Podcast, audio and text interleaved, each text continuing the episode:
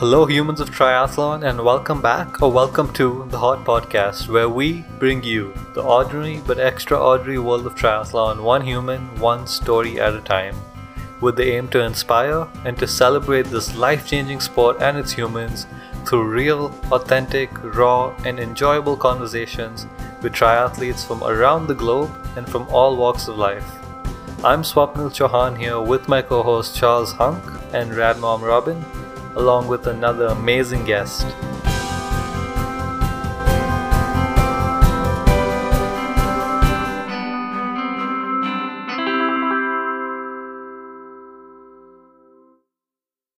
Did you know that highly achieving people in their fields, they usually start in complete ignorance of what makes them ultimately highly achieving people? Take the case of today's special guest, who started running at the weight loss mechanism while he was 95 kilos. And at some point, he got inspired by a TV show about the Ironman race, as we all do. So he turned to triathlon, and he had at this, at this stage no idea about swimming and thought that oh, no, by training and completing an Ironman would actually make him a great swimmer. Well, guess what? On the day of his first Ironman attempt, he barely made a swim cutoff by just two minutes and he finished the race in just under 16 hours. But you know what? This was just the beginning. First, he had the courage to do what many people wouldn't. In 2013, after 14 years of working in the IT arena, he managed to move out of the evil corporate world to fulfill his dream and become a full time triathlon coach, especially supporting the growing sport in India. And second, this mate has some curriculum. Listen to this 20 Ironman races, including Kona, 13 marathon races, including being a Boston qualifier. He has coached over 500 athletes, from couch potatoes all the way to ultraman triathlon finishers. He's the only Indian to be awarded the All World Athlete Gold status five years in a row. That is the top 1%, meaning that he was the highest ranked Ironman age grouper from India over the last five years. And on top of that, he's the second fastest Indian Ironman finisher behind Subrabani Venkatesh. Although he's based in Brisbane, today we have our first ever guest from India, the land of the great Taj Mahal and the multi million dollar industry of Bollywood, the land of incredible people like Sachin Tendulkar, Mahatma Gandhi, and Shah Rukh Khan, the land of curries, land vindaloo, dosas, and chai tea Plus is the second most populous country in the world, home to 1.3 billion people. If you're the highest ranked Ironman age grouper from India over the last five years out of 1.3 billion living people, that, my friends, is a big deal.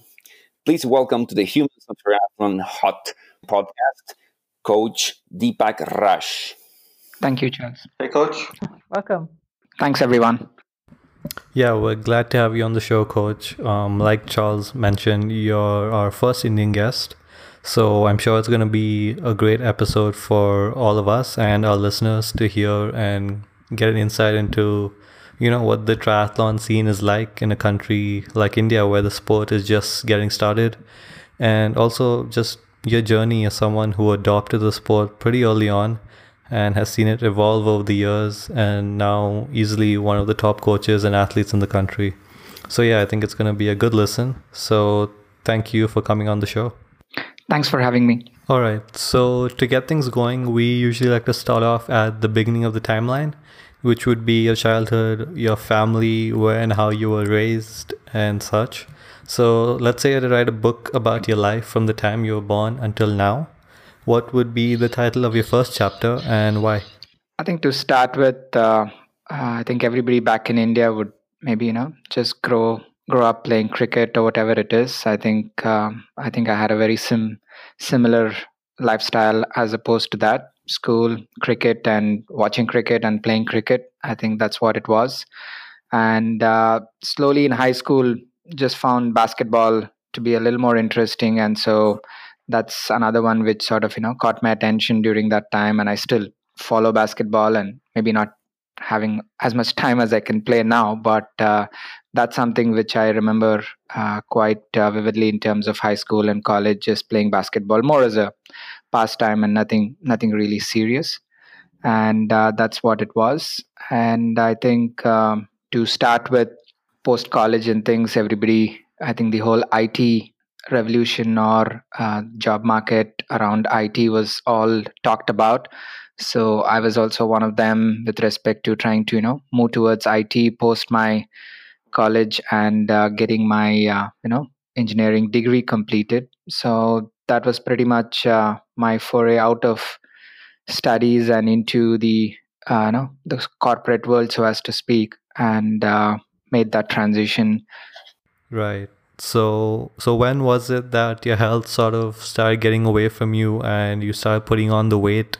And what exactly led that led to that happening? I think uh, I think I was always a bit uh, bit overweight maybe. I was always a foodie. I think i still am a foodie but thankfully to triathlon i think you can afford to sort of you know moderate a bit and get away with a few things. But yeah i've definitely made some big uh, changes since taking up the sport. But i think way back in school and college and things yeah i was i was definitely having a lot of uh, a bad uh, lifestyle choices mostly on food and sweets. I mean uh, it wasn't about uh, drinking or anything else uh, but it was primarily mainly you know food. I love sweets i still do. So that's what got me there. And the same continued after joining the corporate world and you know uh, have a you know good life uh, in terms of good job um, uh, travel overseas for uh, you know IT projects. Uh, once I joined uh, joined Infosys, where I worked for close to 14 years, and and I think you know good job, good money, and the only way I guess at that point to look at that was to you know do what you want types, and that definitely built up over a period and got me to well uh, maybe where I shouldn't be with respect to my weight and everything else. Hmm. Do you like see that amongst your colleagues as well? I certainly do. I think um, even while I was there uh, in that stage, uh, everyone around me, well, it was the same, right? Everybody um, sort of following the same. Right now, I still see a lot of people who come to me for uh, you know to join uh, as part of our training program. Uh, you know, uh, they typically have a pretty similar you know cycle of what they've gone through uh, reasonably active in their school, college, and then once the corporate world comes, uh, pretty sedentary lifestyle. You know, the uh, working hours in turn affects you know what they can do in terms of sleep, food habits, and then at about 30, 35, or maybe even later, uh, they want to do cha- they want to make some changes, and that's what triggers a few things. Uh, but yes, very common right now. I think that's one thing that bridges cultures is the computer culture. Yes. Chained to a desk. It's it it, it it's the bug has hit everyone. yes. Mm. So, you know, with any weight loss or transformation or lifestyle change of any kind, I'm always interested to know like what led you to wanting to make the change at that particular time and was was there like a specific defining moment kind of thing or was it more like a series of events? Um can't put a finger on anything but i think one thing which came up was uh, well i think i was about 20 24 25 maybe. And uh, i got uh, posted to germany for an it project working with adidas. And uh, i was just maybe six or six months into my uh, my my career with respect to you know uh, just after engineering and at that point i saw a lot of people around me who were maybe twice my age 45 or 50 years old uh, you know out there uh, you know staying active uh, running cycling coming cycling to work and running uh, in lunch breaks and everything else. That i just saw that and said i'm half the age and barely can manage to do anything else. So that's where i said okay time to do some changes and uh, decided to decided to do something. And again took up running at that stage to to see if i can you know start that journey and that's what started. And i really have to thank the people around me at that time and and actually that environment to you know force me to think. And uh, i decided to take up running and eventually uh, i was in germany and Berlin Marathon was something which was very obviously, you know, the biggest marathon one of the biggest marathons in the world and the biggest one in Germany. And I said, uh, after a few days of sort of running and things, I said, okay, maybe sign up for that. Maybe if I train for that and do that, hopefully it'll force me to make a few changes and start that thing. And so I went ahead and signed up with absolutely zero experience of much uh, running. Uh, in hindsight, as a coach, maybe not the most ideal build up and everything else, but got through, and uh, I'm glad I stuck with it uh, after that also. Did you have uh, friends or coworkers that joined you, or were you just totally training on your own? I had a few people who had done the Berlin Marathon before, and this was way back in 2002.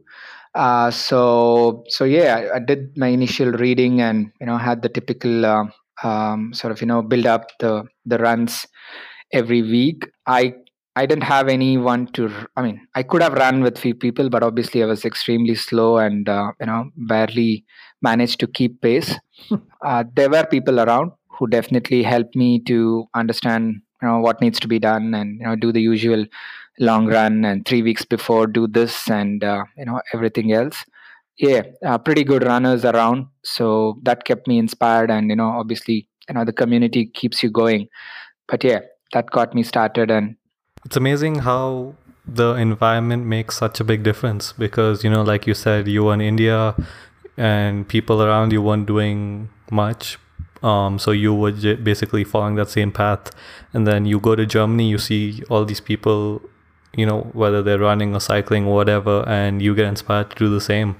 So it's it's it's it's amazing how crucial a role the environment plays. Absolutely. I think uh, i that's what when you said any defining moment or things i think again it's not like the first day i landed there. It still took a time to put through but definitely you know uh, thankful to adidas and the people around and everybody there to support and and uh, definitely I owe them a lot with respect to where I am right now.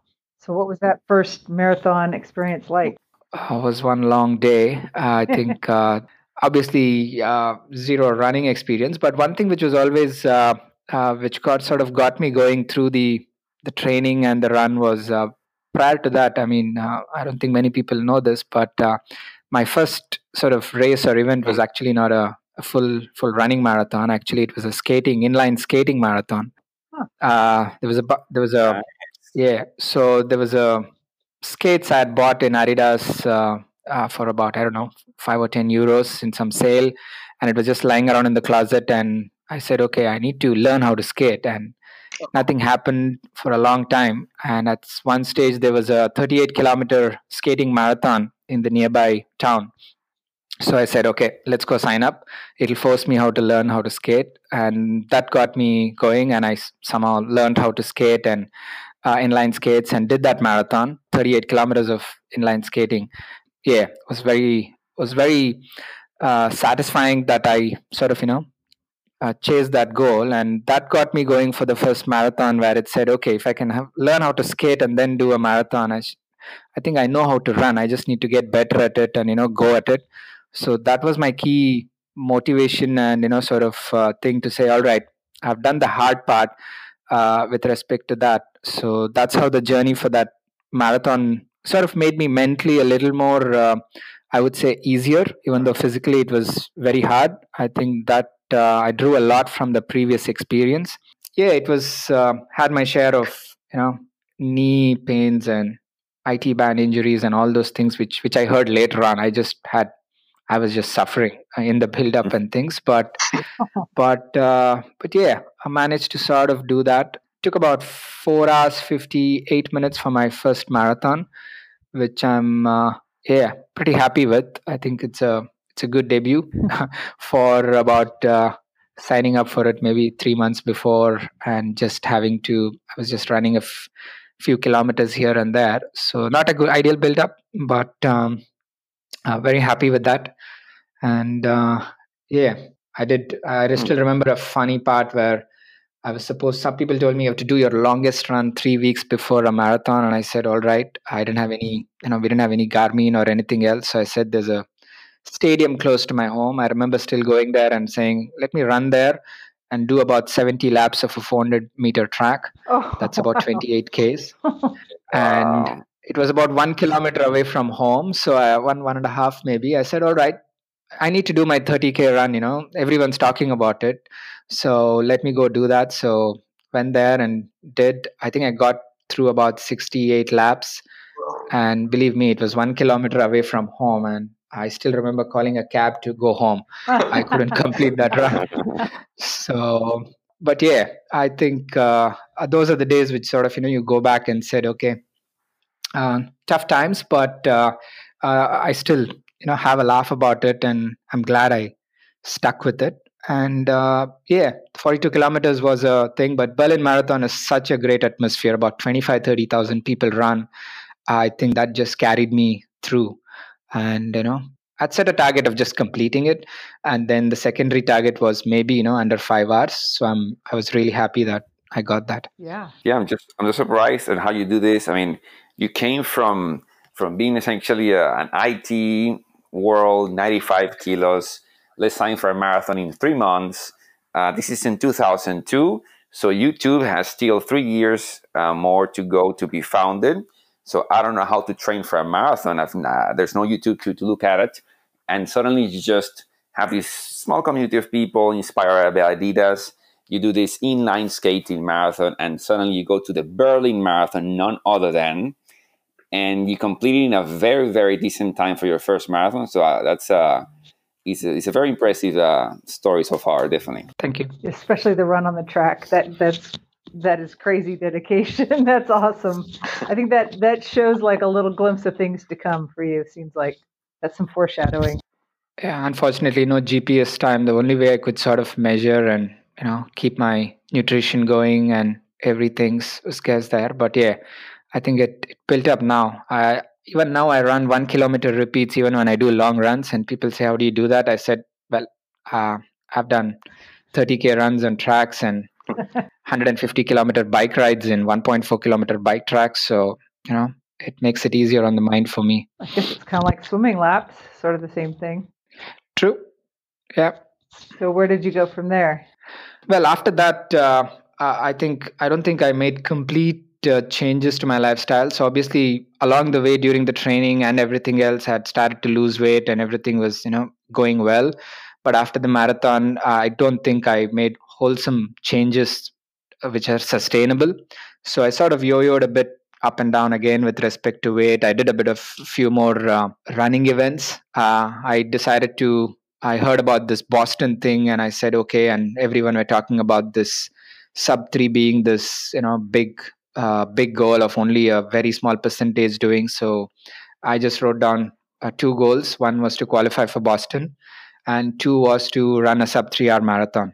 Um, so then I just started to train a bit more and slowly got my times and uh, and I wanted to go after a sub four.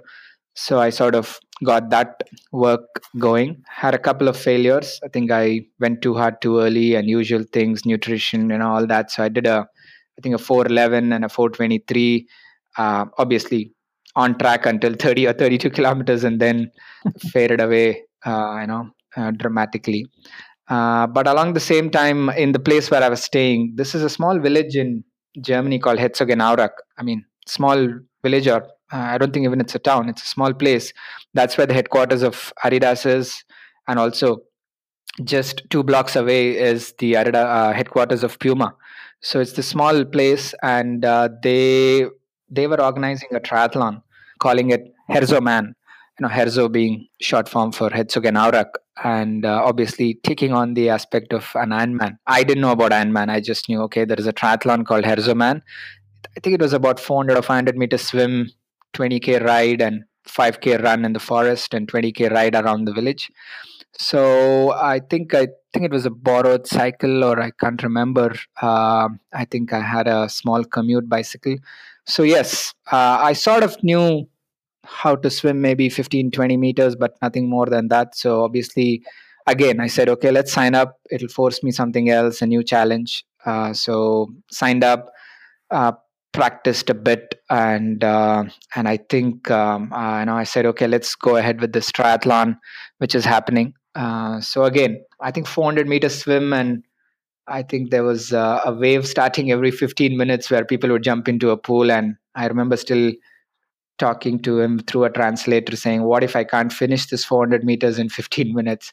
He said, No, no, no, everybody does. I, he thought I was kidding. I don't think he had seen me swim. So I think I just took about 14 minutes and 40 seconds or something to complete the 400 meter swim at uh, i was the only one stopping after every 25 meters in a pool obviously. And uh, but yeah it i finished that but then i felt you know it's it's time to maybe stick to running. Swimming's not my stuff. So uh, went back to running tried another one in the us again in a swimming pool uh, small not even a sprint triathlon, shorter than that. Again, struggled with the swim. So I said, I think that's it. Let's leave it at that and stick to running goals and managed to run a sub four hour marathon after a couple of attempts and kept that going until I sort of, you know, landed in Australia and saw that thing on TV about Ironman and things. And that's where, you know, the thing came back to me saying, okay, let's give triathlon a shot a lot more seriously and, uh, you know, uh, build up properly. Right. And so, was the move to Australia because of your work? Yes, once again, I really have to thank uh, you know my job and career early on in IT, where uh, you know, well, I spent almost four to five years in Germany, which I think helped me shape a lot of things. After that, uh, I was uh, in the US for about six months, where again, uh, that's where I did my sub four hour marathon. I think three fifty nine fifty six or something in uh, in Tucson and uh, then back to Australia, where again I was uh, sent here for a project uh, for about six to nine months sort of IT assignment. Uh, so once I came here, I think that whole aspect of swimming and triathlon was always there. And I guess you know, I think we all know Australia uh, has a land of, I mean, a lot of good swimmers. I thought it must be something with the water they drink or something there. So maybe give it another shot. and uh, I just started to you know do that, but at the same time saw this thing.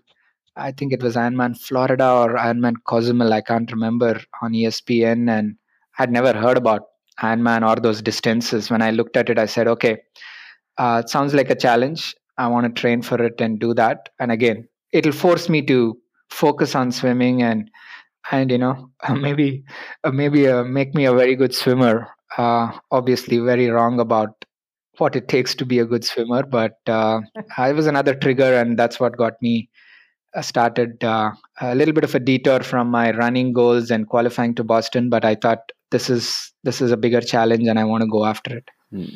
so like when did you actually feel the need to get a coach? And so which ironman did you sign up for uh, this was Port Mac, uh, Ironman Port Macquarie, Ironman Australia, April 6th, 2008. So uh, once I came here, that's when I sort of looked at it. I mean, and then uh, at that stage, you still had to do a half or a 70.3 to validate yourself. Uh, and so I did a Gold Coast uh, close to where I live in Brisbane. So Gold Coast half Ironman. Uh, so sort of, you know, yeah. did that. I think the first first uh, 70.3 first Ironman and even the second Ironman was primarily sort of self-coached. You know, uh, bought a book. I think going long, uh, there is a book and just built up my training plans and uh, you know followed some principles and looked at it. Uh, the first Ironman and even the second one. I think just three weeks before my second Ironman is where uh, I did you know sign up under a coach and uh, I still remember when I was going riding with somebody else, I was always training alone.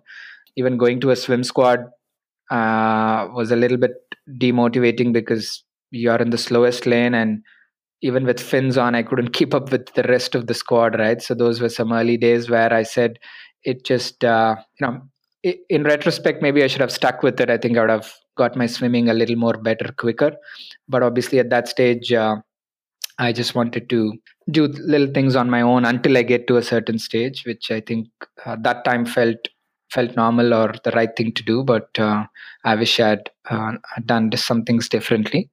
So yeah, the first one or two Ironmans uh, uh, was uh, with, with myself. Three weeks before my second Ironman, I I signed up with Alan Pittman here in Brisbane, and you know since then i've always had a coach my, uh, he continues to be my mentor and now uh, i have uh, another coach toby somerville uh, who's also you know been helping me over the last uh, you know year or two so uh, definitely made a huge difference to how you approach things. Thankful to those coaches and and a lot of people around me who have helped me. So when you say makes a huge difference, why don't you kind of expound on that since you are a coach? What were the big differences you noticed at first? Um, I think uh, two things. One was uh, I think the confidence the coach gives you when when you yourself don't see things. Uh, so that came as a you know I had I'd always ran a few marathons right and in the build up and even doing a sub four hour marathon for me was took a lot of years. I did that and and I'd done a 358, 357. Uh, but then uh, a bunch of people were training here for a Gold Coast marathon, and I remember my coach uh, looking at me and saying, uh, "I think your target of 345 or 350, what you're looking at, is too conservative. I think you can, you know, uh, you can do a 330." And I'm like, no, that's a big difference from what was in my head Yeah. right i mean uh, and uh, maybe he said that to push me or maybe he saw that whatever it may be but he said nah i've seen you run you've not focused on running for fresh marathons. We've been focused on triathlons. That doesn't mean your running is not where it should be. And uh, and it was not like 8 months from now we'll run a 330 this was just a marathon uh, 8 weeks away actually. And we were we were just training for triathlons and along the way see if we can put a block of running and put through. And and that really gave me a lot of confidence. And i did do a 330 330 actually uh, uh, in that marathon. That that sort of you know that's one thing which i feel you know people see uh, they know when to push you and at the same time they know when to hold you back when you're trying to do too much which i've seen uh, you know when when things don't go your way the most natural thing people do when they're self-coached or at least which i used to do was go do more more of the same thing or completely change things. And uh, you know uh, as my coach also you know used to say and i think you also will agree endurance sport is filled with free advice. Every time you go for a ride you'll get five other things all with good intentions and maybe there but maybe not works for you. So one person keeping perspective of what's good for you what's the right time to push when to pull back and you know to think and take away the thinking of what do i do tomorrow right? I just wake up i have a 2 hours 45 minute bike trainer workout today which i will do later in the day right? I don't have to think what i have to do. Doesn't matter when what i'll get it done because my coach has told me right? So that just that just brings a lot of perspective. Uh, as a coach i can coach myself. I think i know enough about you know coaching but i don't think i'll i'll be where i am if i had sort of you know done that. So that that two things of uh, uh, has really shown the difference with respect to uh, what it means. Hmm. So you self-coach yourself for two Ironmans, which is pretty impressive. But do you ever regret not getting a coach earlier on? Because I mean, I'm sure coaching yourself would have done a lot of good in some ways as well, because you would have had to go out there and learn stuff yourself, and you know, be accountable to yourself, and maybe even understand your body a bit better. So, do you regret getting not getting a coach earlier on, or do you think it was a good way to go? No, I think uh, in retrospect, I think from day one, if I had started, uh, uh, well, I might not have given a you know such a hard time for my wife who was waiting for me at the s- swim cutoff times and things, and me coming that close and and you know all those things. Uh, but but I think yeah, I'm a sort of mixed uh, thing. I think in general, yes, I learned a lot, like you've rightly identified. I learned a lot about the whole principles and how my body responds and things. But I think in retrospect, still, I think uh, I wish I had taken a coach. I think that uh, that uh, part would have been, but no regrets about uh, me having done on my own because I think that shaped me to think a lot. I did a lot of reading on on lots of things even though i might not have implemented everything due to paucity of time and corporate work and family and everything else but there were so many things which i learned which i still you know remember and now uh, has helped me in my coaching part. Uh, but it was some good fun times uh, with those things uh, with those uh, you know early days.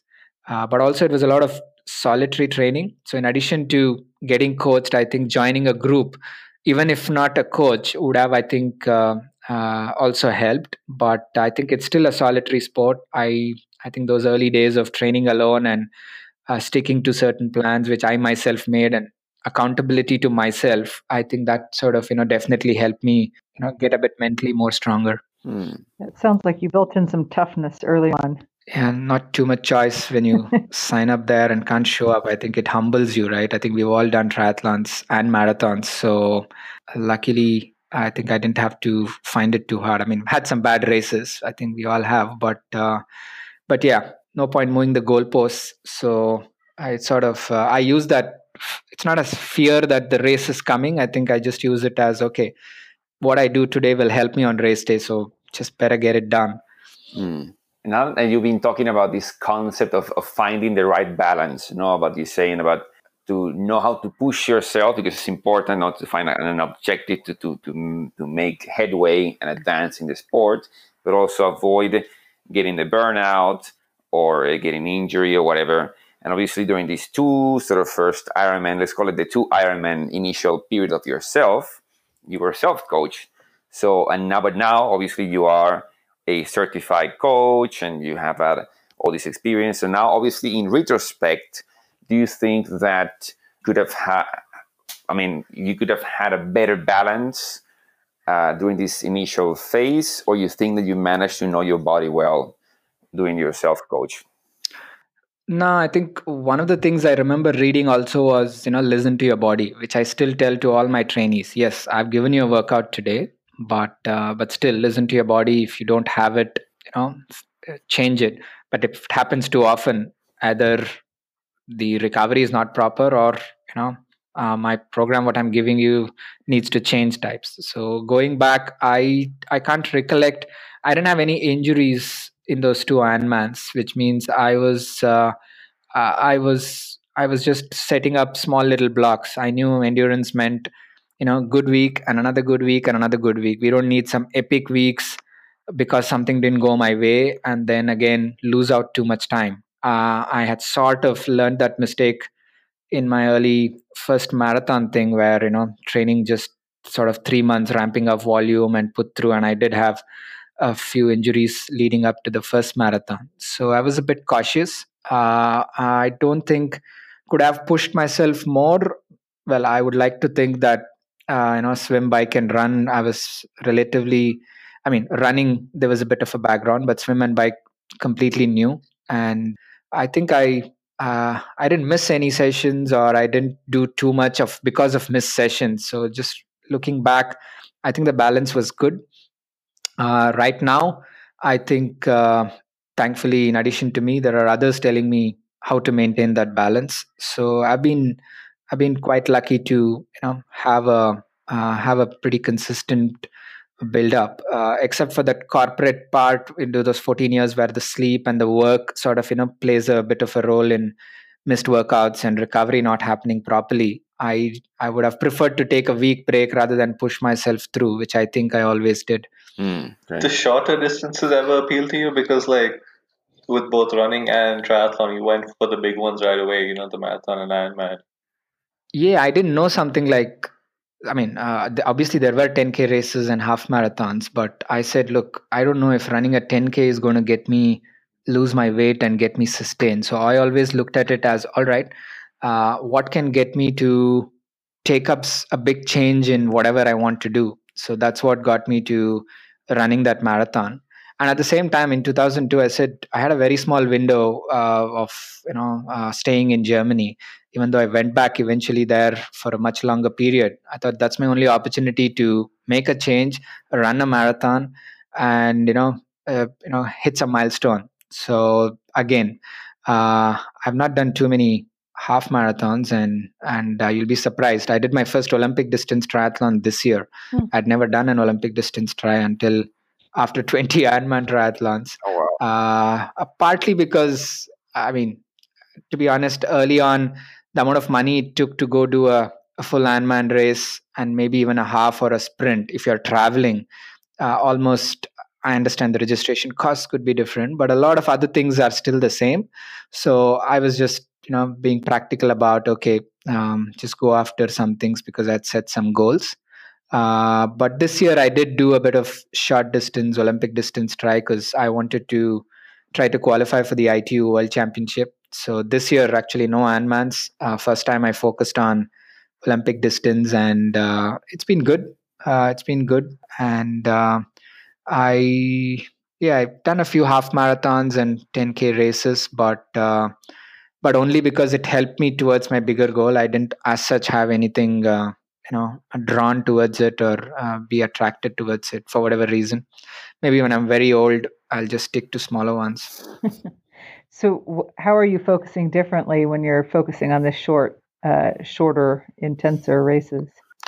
Uh, again, I think uh, uh, again uh, discussing with my coach, we we all we both felt that we have a good training base, and that's something I've always been confident on. Even X months of not doing too many long workouts or things, you don't lose it. So the focus has definitely been on you know a little more on uh, building a bit more of intensity, getting faster. Uh, so I did a half marathon earlier this year for the first time in maybe 10 years i think i had not done a half marathon uh, other than a half uh, half marathon and an ironman i had not done a half marathon in about 10 years so again uh, we were just focusing on getting faster at those speeds and then taking over that speed as we build up in the season towards uh, a bigger race. So i'm doing a full ironman next year. So this year was about um, focusing on that. Uh, it's been good. Uh, it also has given me a bit more time because I'm starting to focus on my business a little more, and it involves a bit more travel to India a lot more frequently this year compared to previous years. So it helped me to just make sure that I can continue to focus on shorter workouts, uh, keep getting better faster, and also uh, take a little more time away from this training uh, this year, this season, to focus a little more on my work and uh, get a few things happening in India. So tell us, uh, you know, for those of us who aren't Swapnil, um, tell us about the triathlon scene in India. What what is it like? What's it like when you go back? It's it's. I think um, maybe obviously where running was maybe 15 years back to where cycling was maybe 10 years back as a sport in India. That's where sort of the numbers and the growth are. But uh, but looking at uh, the number of events which are now cropping up, uh, I think uh, the rate at which triathlon is growing is uh, definitely you know something when i quit my job in 2013 um, you had to explain people what a triathlon was wow. right and i don't know uh, when i did my first one in 2008 i don't know how many had done or you know or how many people from india had done i still remember uh, writing to Ironman Hawaii and Kona saying, How many people from India have gone there? Because I've written this goal. I just want to know how many have done what's the best time types and they said i can't recollect many so we knew i knew okay the sport's new but uh, in 2013 when i quit and wanted to take it up i knew it's going to grow it's uh, it's coming the wave is coming.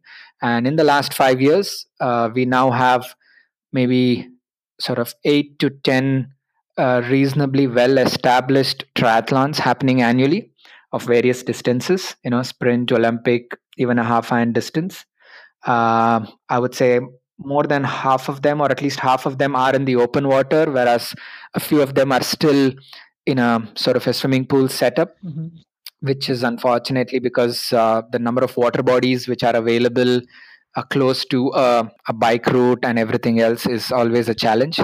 Uh, but that's growing.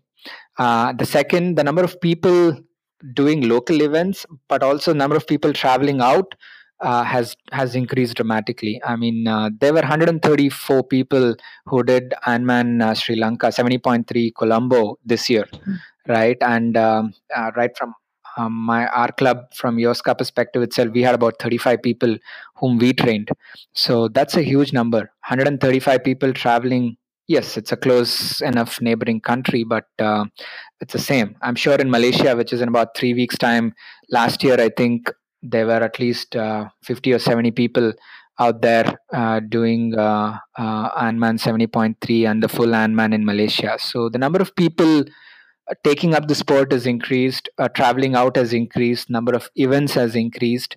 Uh, we still have a long way to go, but but I think I've seen the numbers grow, and it was a it was a, a big change for me when I swapped my corporate career for triathlon coaching, but um, I knew the numbers are in our in my favor. When I say numbers, well, it's a large country, like you were stating in the starting of your podcast. All I needed was a very, very, very small percentage of people who would potentially take up the sport and you know uh, be ready to you know sort of pay for a service and for the coaching and to you know put through and it, the whole idea is to sort of create that market and you know then you know uh, go along with it so it's definitely growing Hmm.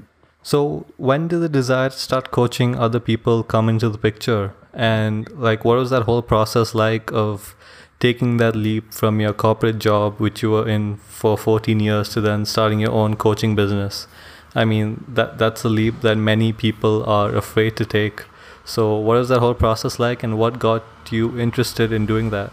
I think in general, I was always passing some, you know, because I'd already done a few marathons. People were asking me a few questions, and I'd always, I remember, uh, you know, trying to get a few more people to run and lose weight and small things like that. So that was happening, but again, in very isolated, small incidents. Uh, but I think in 2011 and 12 and 13, uh, for about two or three years, I was trying to go under 11 hours in an Ironman, and uh, I mean, I remember doing 11 hours and 50 seconds, 11 hours and a minute, and 11 hours and 29 seconds. I just couldn't go under 11 hours, even though I was training really hard. But obviously, the amount of time I could train and the work demands, all that was sort of, you know, definitely affecting a few things. And uh, in 2013, again, I remember Port Macquarie driving back from there. I think it's about 500 or 600 kilometers away from Brisbane. And obviously one more race was completed and i think my body was a bit breaking down because i was not taking care of it and i was not getting better and also spending time with family all those things. So that's where you know i really put it down as well there are three things happening in life. You know there is uh, family uh, i had a three year old son at that time so wife and son. There is work. Work was going really well. I mean i was uh, you know uh, had a had a great great job, great people around. I was growing within my corporate career. And third, triathlon wise, yes, I'd done a fair amount of triathlons. I was getting better. I was liking it. I was very passionate about it. But uh, really looking at it, there were there were three things, right? There was family, there was work, there was triathlon, and I felt there's only room for two. I don't think I'm doing justice overall uh, for all three. Uh, there's only room for two, so time to pick one and uh, when i put that into perspective uh, you know it was just you know it was a very easy decision uh, even though it was a big decision financially and everything else. So i said all right work has to go.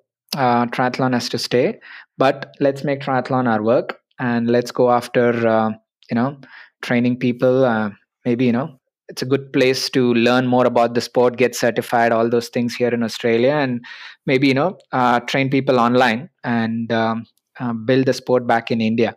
So that was the time or the decision to take that. And I had a, you know, I had this discussion with my wife, and she was very supportive. And we said, okay, let's give this six months uh, and see uh, what where it takes. Uh, right, we still need something to pay our bills on a monthly basis. So let's see if there is money in this and if this takes off uh, you know to a certain degree and the trend is at least trending up. Then otherwise i was not burning any bridges back in my corporate career. They actually wanted me to take a you know uh, my managers and a few people said why don't you just take a sabbatical and you know take some time off come and back. come back types. Uh, yeah but uh, i knew it's just one foot out of the door. I don't think i'll Yeah. i'll go after it with the same thing i mean but at the same time i was not burning any bridges in my i'm i was fairly confident that in 6 months time if this did not take away take off the way it should be. I can always go back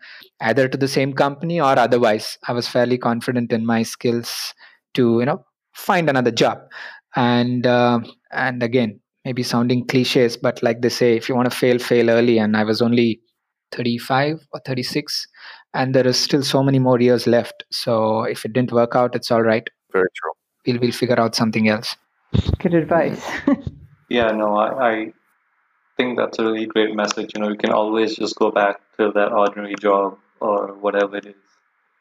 So yeah, there's there's this other thing I wanted to talk about. So, you know, you've coached a large number of athletes in India, obviously, and like you said, the sport is growing, the trend is upwards. And I think a large reason for that is Ironman. You know, the whole brand of Ironman and what it stands for. But I, I think I just see this Ironman sort of craze in the country, which, which is great in one way because it attracts more people to the sport. but it can be a downside in some ways as well, right? Um, because I'm guessing, and correct me if I'm wrong, that a high majority of the athletes that come to you for coaching, they would come saying that they want to do an Ironman. And we've talked about this a few times on the podcast earlier as well, that triathlon isn't only Ironman. And we see it all over the world, people jumping to the Ironman distance pretty quickly. And, you know, but I think, at least from what I see, that's even more so prevalent in India.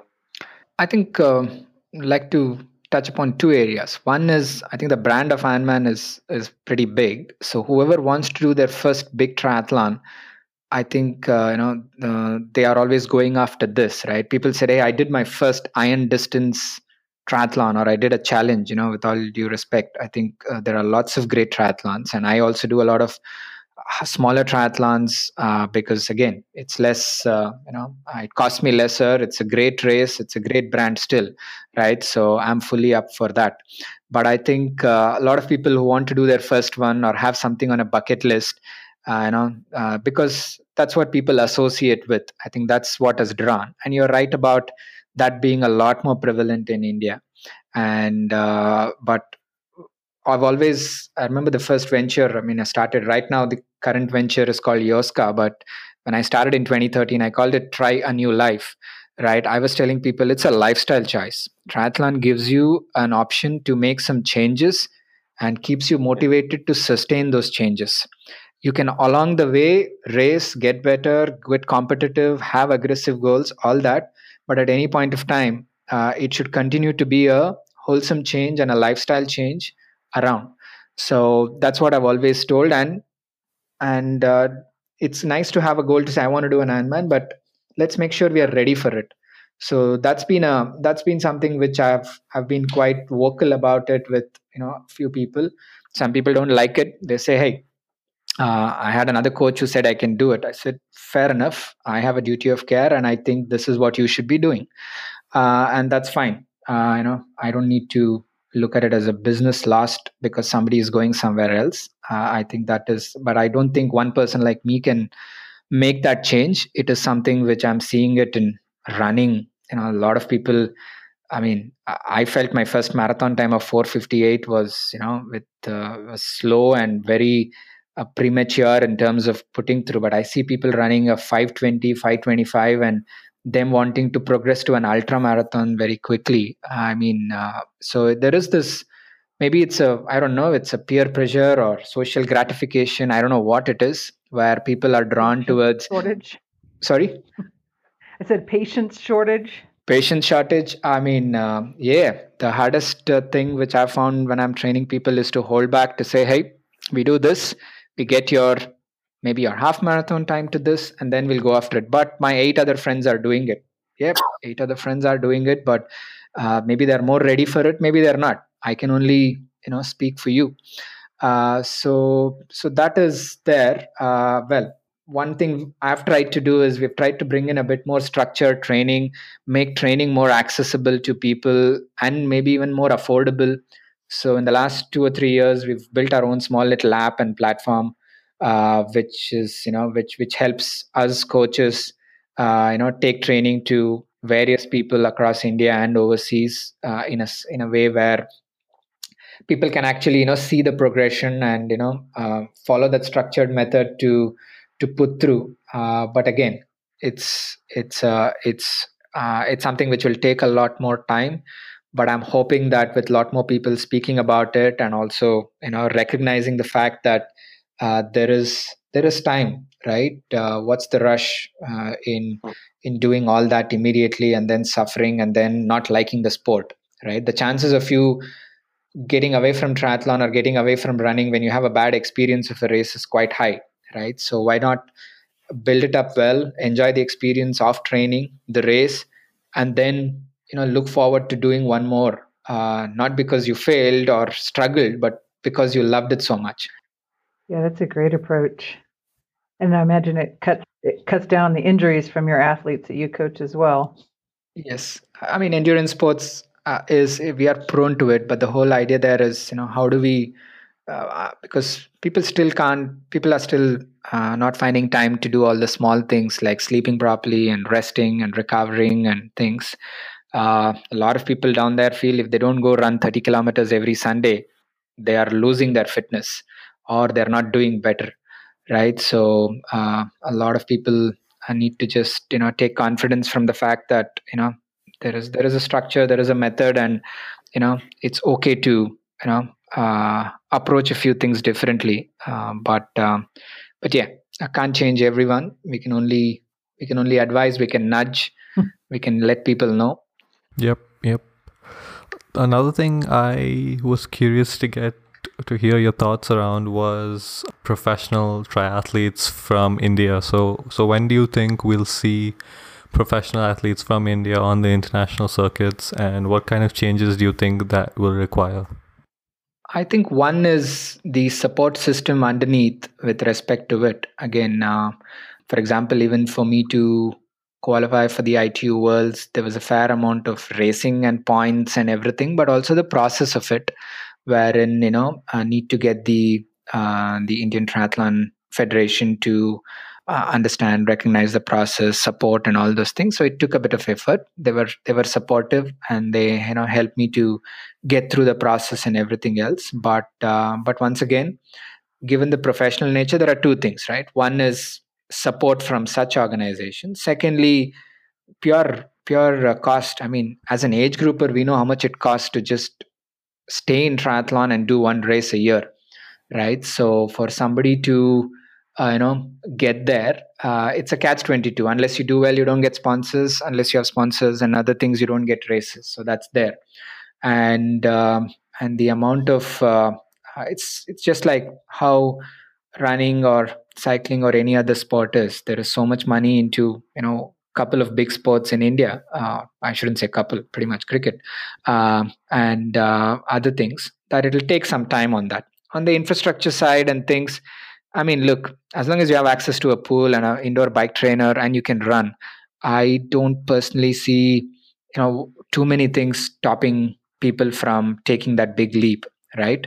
I mean, all you need is, you know, even a 25 meter pool will do, right? Uh, it just takes time, effort. But I guess individually speaking, people have to see that there is money in it and uh, and initially they should have the funding and the money to go after such things to become a professional triathlete and go on so i think personally that is it i don't see this being too far away where we won't have anyone i think uh, you know we found some great talent in in places uh, really you know not even tier 1 cities in tier 2 cities who have been you know national level swimmers and then take up cycling and you know phenomenal talent uh, and uh, you know we've been running and uh, we also do. I've been coaching a few people pro bono mainly because you know if I find the right talent, and I tell this to a lot of people and our extended coaching team, we have about 15 other uh, certified coaches in my coaching team in addition to me. And one of the things I've always told them is keep looking out, find some talent, and they feel they can't afford our coaching programs. Hey, you know, I need each one of you to at least coach one or two people pro bono. Go after that.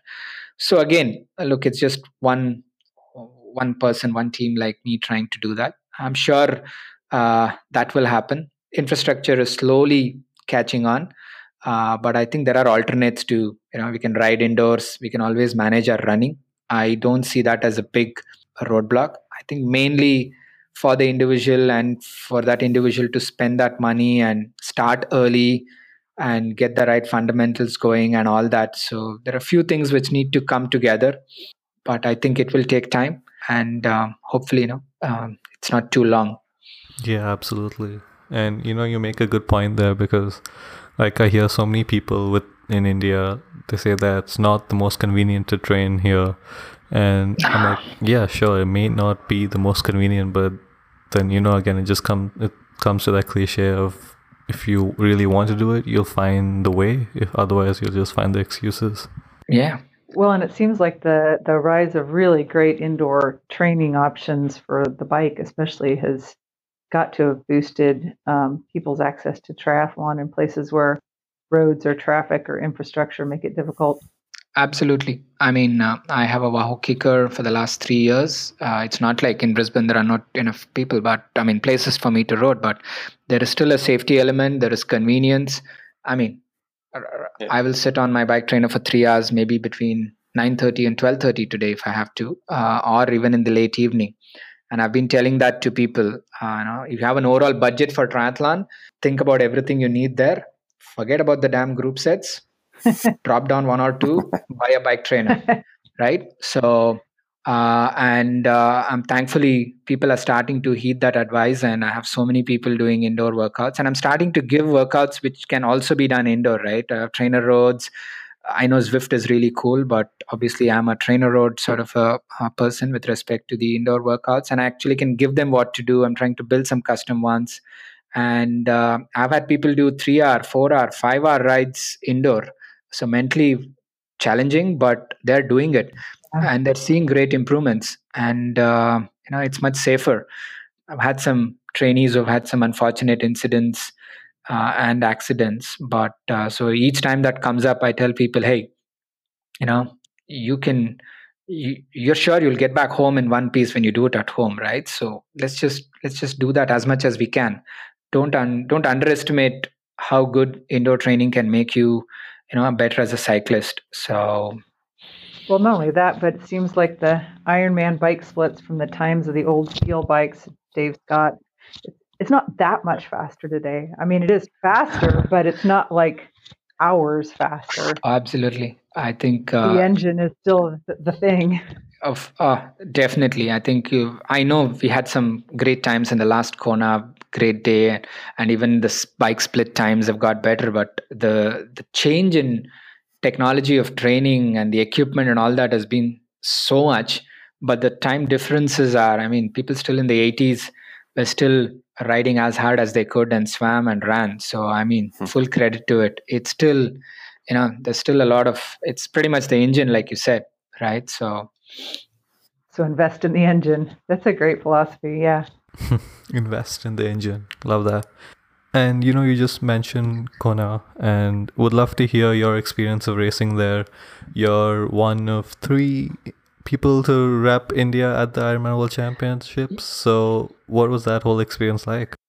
Uh, that was, I think, uh, that was 2017 last year, and uh, and I think it was like the whole the whole week of the race week build up and the race itself for me to even you know just uh, on race day for me to swim or ride and run in all the places or the roads or the street names which you have only heard on videos and or seen and have people talk about it uh, was just you know um, uh, something very special day. And that was one of my goals when i was doing each of my triathlons or every one of my training days. I mean pretty much waking up to say all right what what can i do to you know hopefully get me there types. So that's that's what uh, and that's what drove me. And uh, it's and it was good to uh, good to have a uh, have a such a big goal in all the build up. And uh, well they say it's hard. They say all those things. Yes it still turned out to be you know a tough day out there. But i didn't really care too much about the finish time. I think i had a great time not necessarily know the the actual target time maybe which i would have maybe liked to do. But end to end um, right through from the race week the build up uh, the atmosphere uh, and the race was very special. Would love to go back there. Uh, so plotting my next set of uh, goals and things to you know head back there to you know uh, have another crack did you get much uh, press back in India in terms of people understanding or acknowledging, uh, celebrating that as such a big achievement? Not too much, but again, um, I didn't. Uh, uh I didn't. Uh, I think in general, I just shared it as whatever my milestone was and things. Uh, I did get a couple of references from some of my friends who put that, but not too much. It's still a it's still not something which is uh, even even here in Australia. I don't think triathlon gets any newsworthy thing even in the you know big presses, right? Even when we have had major world champions and things, so you can only understand that India it's not even a sport, and I'm just somebody who just went to Kona, so uh, not really. I think it'll take, uh, and I and I'm I mean I'm fine with it because you know uh, we do this for various reasons. But I've also tried to see what we can do to inject a bit of uh, you know enthusiasm or uh, interest into the sport. So that's been uh, that's been something I've been trying to do, and uh, well, people tell me I need to be a bit more social, a bit more vocal about a few things. Uh, but I guess everybody has different personalities. but now I have a bigger team and a and a business. I think I think I'm starting to do a bit more few things to you know uh, get a few things going there. Uh, but I think we're still a fair amount to fair amount fair fair distance away from you know uh, people recognizing that as a sport. Mm. Yep. All right. To to you know sort of wrap things up here, we've got a final few questions. Going forward, what would you like your next chapters to look like? I think uh, the key thing is to get uh, get get triathlon a lot more popularized in India. You know, I would like to see uh, uh a major brand like you know Ironman and other things uh, come to India. I want a lot more people to take up triathlon as a lifestyle, make changes, and you know, so that they can. I mean, they can do triathlon is just one sort of you know vehicle or means to stay fit and healthy and that's something i've experienced on and that's the only reason i'm speaking about it or i'm doing something so but in general if people can just take up some form of healthy lifestyle and things uh, across uh, especially given how how big the you know the working population and the aspect of things in india are. I think uh, i'd like to see what what small things i can do to make that. Personally for me uh, i would like to you know continue to hit my goals and you know get a sub 10 Ironman at some stage and uh, you know go back to Kona and do a few things that'll keep me. And uh, we're also building up uh, from a from a business perspective uh, definitely we've built a small app and a platform which we want to take to the world stage with respect to ability for coaches to coach people and also to establish a much better uh, framework and academy to coach people across India. So a few things to go after, uh, but you know the journey continues, and I definitely look forward to what it has in store for me. Perfect. And what's the message you would want people listening to take away from your story? Yeah, I mean, I think um, I think I I let it too late to make take that first step. Right? We don't wake up one day 20 or 30 kilos overweight. Right? It happens over a period and um, uh, why make it hard right so that's what i've been trying to tell people and you know whatever people around me saying when you're 18 19 20 24 whatever it is you know don't make it hard on yourself by the time you're 35 or 40 right so i wish i had taken those steps a little earlier would have made it easier for me and uh, and i hope anyone listening or whatever it is uh, start making that change and uh, it's a hard one to uh, uh, reverse that process, but it, it can start. And uh, the earlier it starts, the better. And write some big goals. And if that gets you going, or whatever it gets you going, right? So personally, for me, writing those big goals and going after it, um, you know, got me going. Find whatever you know, whatever floats your boat. So see what works for you, but definitely take that first step. Yep. And are there any people or brands that you like to give a shout out to?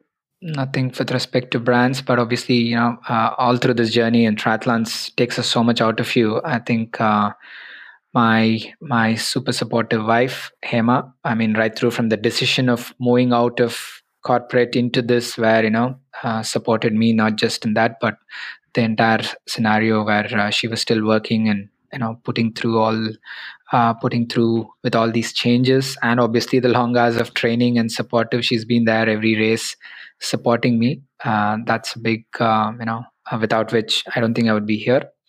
Uh, right now, also working with a big team of, uh, you know, uh, with my company Yoska, my partner in crime, Prasad.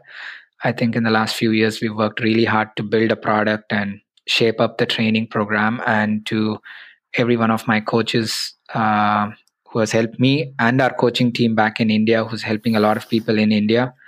Uh, amazing group and uh, and uh, look forward to you know what we can do out there yeah so if someone wants to get involved with coaching or just wants to get in touch with you or the team where can they do so Yeah, thanks. Uh, so uh, we have a company uh, called Yoska. Uh, Yos and Ka, two Sanskrit words. Uh, Yos means happy or healthy. Ka means body or soul. So our vision is uh, having a you know, healthy body and a happy soul.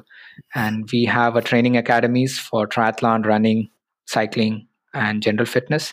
So people can go to Yoska, Y-O-S-K-A dot in to find out more about our training programs, our coaches, and you know what we can do to help you out there. Perfect. And our last question is why do you try? I think for me, it's become a, a lifestyle and uh, it's given me a lot in the sport. And right now, it's my it's also my career. So I keep uh, doing this. I want to push myself uh, personally with respect to my own athletic sort of you know where I can get there. And second, uh, you know, it gives me a lot of joy, satisfaction to see others whom we are all coaching to meet their goals, whatever it may be. You know, just losing weight or doing a triathlon or running a marathon, and that's what keeps me going, and that's why I try. Awesome. All right, coach. thank you a ton for coming on the show here and for sharing your journey with us. We really appreciate it. Yeah, thank you. Absolutely. Thank you so much. Hey, thanks, Swapnil, and thank you, team, and I know great job you all are doing. I had a I had a read of this. I know Swapnil from a long time, but uh, great to see him and the team working on this. Uh, wish you well, and thank you so much for having me. Uh, it's been a pleasure, and I look forward to you know future conversations. For sure. Definitely. Thank you so much. Hey everyone, thanks a lot for listening. We hope you enjoyed today's show. If you did and you love the Hot Podcast, it would mean a lot to us if you could subscribe, rate, and leave the podcast a review on whichever platform you're listening on. Your reviews help the show be found by and reach more people like yourself. So we'd really appreciate it if you took a minute to leave us that review. And thank you all for being a part of this community. If you haven't already, you can find and follow us on Instagram, Facebook, and Strava at Humans of Triathlon. So head on over there and let us and our guests know how you liked the episode. Also, the show notes for everything mentioned or discussed on the episode can be found on our website, which is humansoftriathlon.com forward slash hot podcast.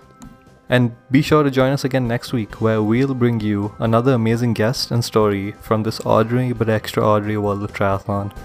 Until then, everyone, keep trying.